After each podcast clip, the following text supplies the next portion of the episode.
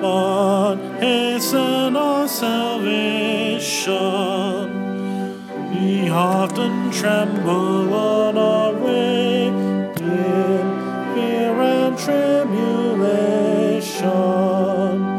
Oh, hear and grant our fervent plea. The mighty judge and set us free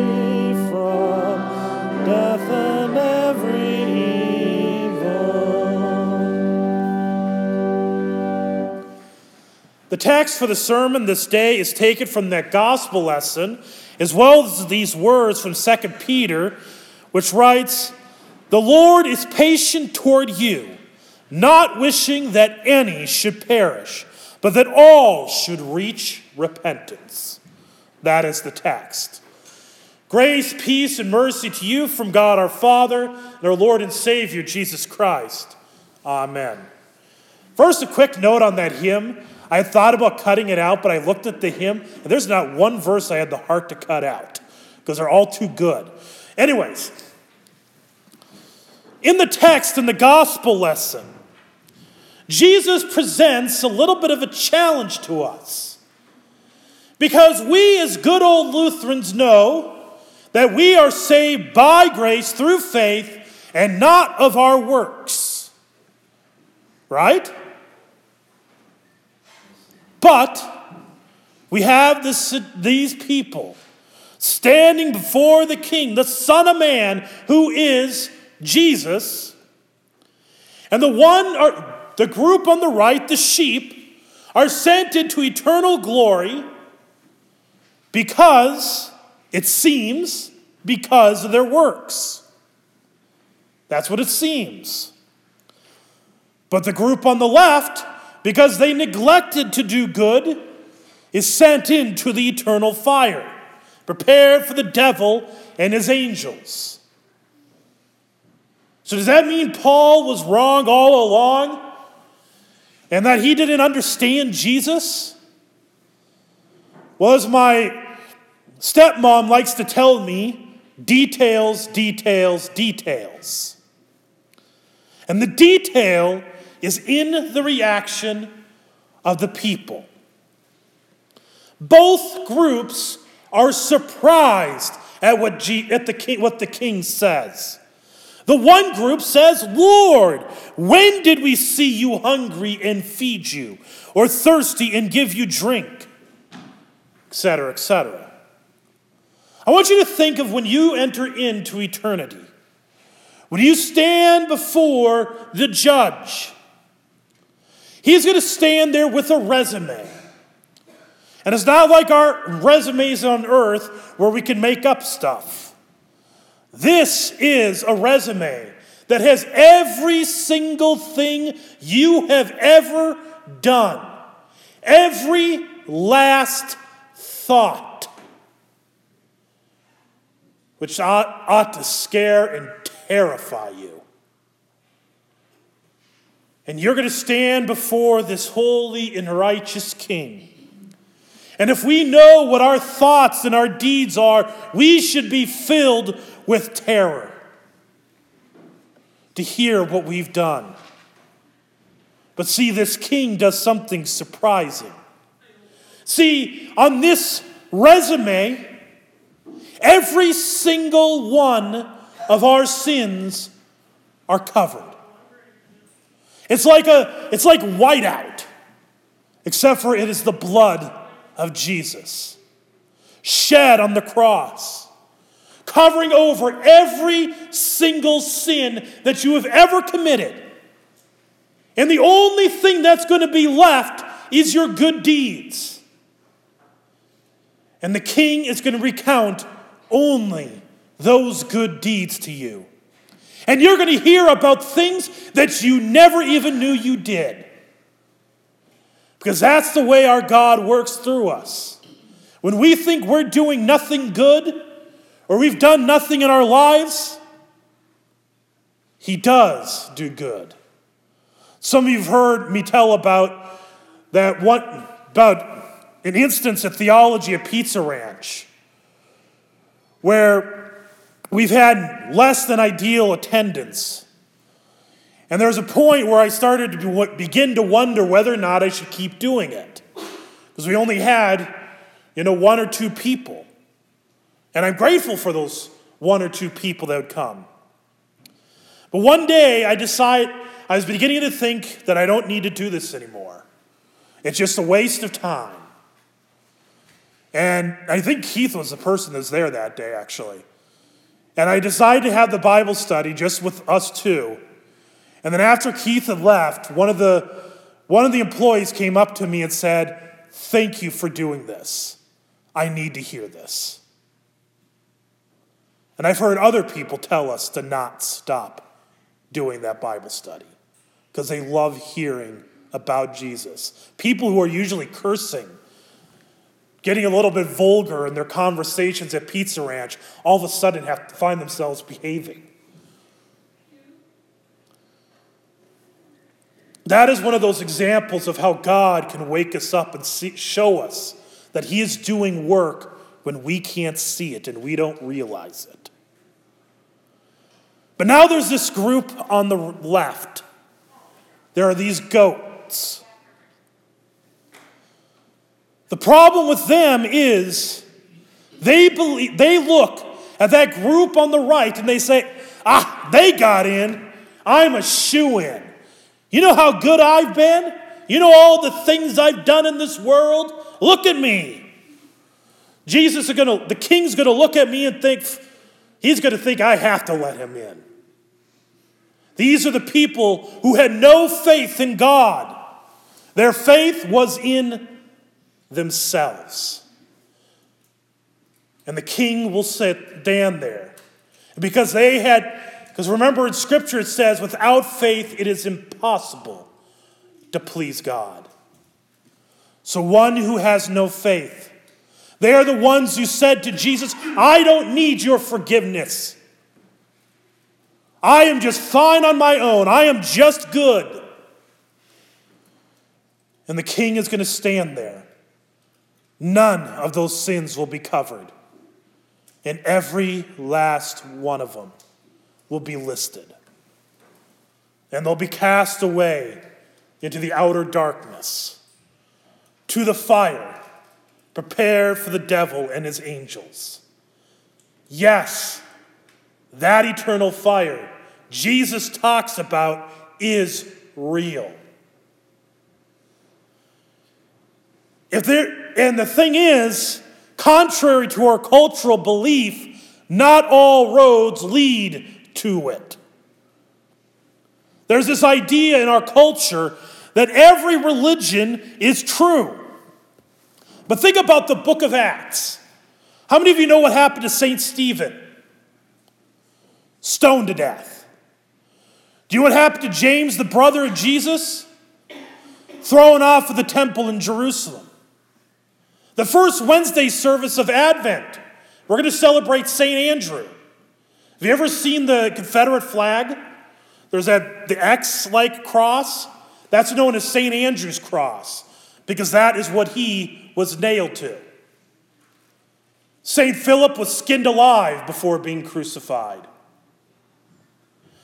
Now, if salvation could come through any religion, if you could be saved by being Hellenistic, no, he's worshiping Zeus and Apollo or Apollos or any of those Greek gods, if you could be saved by being a Jew, why did they waste their time telling about Jesus? Why did they die? If they could be saved just by not without Jesus. They could have, they could have spared having their skin ripped off of them. But they didn't. Because they knew there was only one way to salvation, and that is Jesus. See, in our culture, we're afraid to tell people. And we are under the idea that we're in an area that there are nobody, there's nobody to tell. For one, I don't know if you know this, but Minnesota is a little bit close to us. So we have Nobles County. If you, if you want to take a good walk, you're in Nobles County. So we have that to the north. But even in our own communities, if you go out to a random restaurant, and I, I can't, kind of random, if you go to Pizza Ranch in Sibley, I've learned that's kind of the, the potluck for the First Reformed Church, so this skews the statistics. But if you were to go to any other random restaurant and you had four random people from our county, you are the only one that went to church this morning, on average. That tells you there is work to be done here. And you know what? There's even atheists that recognize this importance. There's a man named Penn Jillette. Do any of you know who he is? Ever heard of Penn and Teller, the magicians? Penn and Teller are they're, they're very good entertainers. They tend to go, especially if you watch on New Year's Eve when they have the ball drop, they tend to take part in those festivities. Penn Jillette has this video, it's on YouTube. He tells a story of after uh, he was on the Tonight Show. This man came, came to him, talked to him behind backstage. He says, you know, he, he gave him compliments. He was really nice to him and says, you know, I think you're really entertaining. I like your show. You're very talented. Which, by the way, that's a good tip in evangelism. Don't be a jerk when you're telling people about your faith. Actually, be respectful and show that you actually care about the person you're talking to. But, anyways, Penn Jillette was being told this. And then this man said, You know, I know you're not a Christian. And I felt like I had to tell you about Jesus. And he pulled out his little Gideon New Testament and gave it to Penn. And Penn, if, when he retells the story, is actually crying because of how much he realized this man loved him. And this is what he says about this is what he says to Christians, any kind of speaking atheists. He said, I've always said that I don't respect people who don't proselytize or our term evangelize. I don't respect that at all. If you believe that there's a heaven and a hell, and people could be going to hell or not getting eternal life, and you think that it's not really worth telling them this because it would make it socially awkward, and atheists who think people shouldn't evangelize and who say, just leave me alone and keep your religion to yourself, how much do you hate somebody to not evangelize? How much do you have to hate somebody to believe everlasting life is possible and not tell them that? I mean, if I believe beyond the shadow of a doubt that a truck was coming at you, and you didn't believe that truck was bearing down on you, there's a certain point where I tackle you. And this is more important than that. An atheist gets it. The importance of telling people about Jesus. He may not believe in Jesus, but he understands far much better than it seems many of us do. How much must we hate somebody to not tell them about Jesus? In fact, raise your hand if you know somebody that is not a Christian. Raise your hand if you know somebody that you'll see in the next week that's not a Christian. We have opportunities. You know, as Gary was talking, Gary talks about, He's talking about it in the other, and I don't know if he talked about it here. But some people say, you know, we just got to worry about the missionary. We need to worry about getting missions here. Do you know how many missionaries there are in this county? There are about 80 some out of Zion. There's about 125 out of St. Peter. And another 125 out of St. John, and that does not include the missionaries of the Reformed or the Methodists or the Presbyterians or the Baptists. That's how many we have to 6,000 people. I think we're really well covered compared to the one or two or three that might be in some other countries. Notice I said countries, not counties. You are missionaries. This is a mission outpost. The only reason you are on this earth is to tell people about Jesus. And here's the thing there is no better thing to tell people about. When the Chicago Cubs won the World Series, do you think people were quiet about that? Five million people filled up the streets of Chicago, the, bit, the fifth largest outdoor gathering in the history of the world. You, on account of your sin, were destined for an eternal prison, eternal suffering, and eternal death. To put it in context, it's like you were sentenced to jail for a crime you committed. And the person who you committed the crime against came up to you and said, Hey, here's some keys to the Ritz Carlton. You go stay there. I'm going to I'm going to be in prison for you. Raise your hand if you'd rather stay in prison than stay in a Ritz Carlton. There's one in my vicarage area that's $900 a night, if you're wondering. None of you. You got some, you got the mansion in exchange instead of hell. The message we have is so beautiful. It's the greatest message, the most beautiful message on the entire planet. And every one of your missionaries, wherever you work, wherever you're at, how many of you go, how many of you go to the elevator? How many of you know people there that are not regularly in church? Do you know some? How about those of you, by the way, if you're in school, I guarantee it that you know people there. When you go to college, less than 10% of, of college students are in church on a given Sunday. That's a giant mission field. There are so many place, ways we could tell of Jesus. At the end of the service, we are going to have a special offering for for which family was it again? I got three names. Yeah, the family in Puerto Rico, Pastor Rick and Hema Schuler. Okay. And they're very close friends to Pastor Vogel and Paul. Yep. So you heard that for Puerto Rico.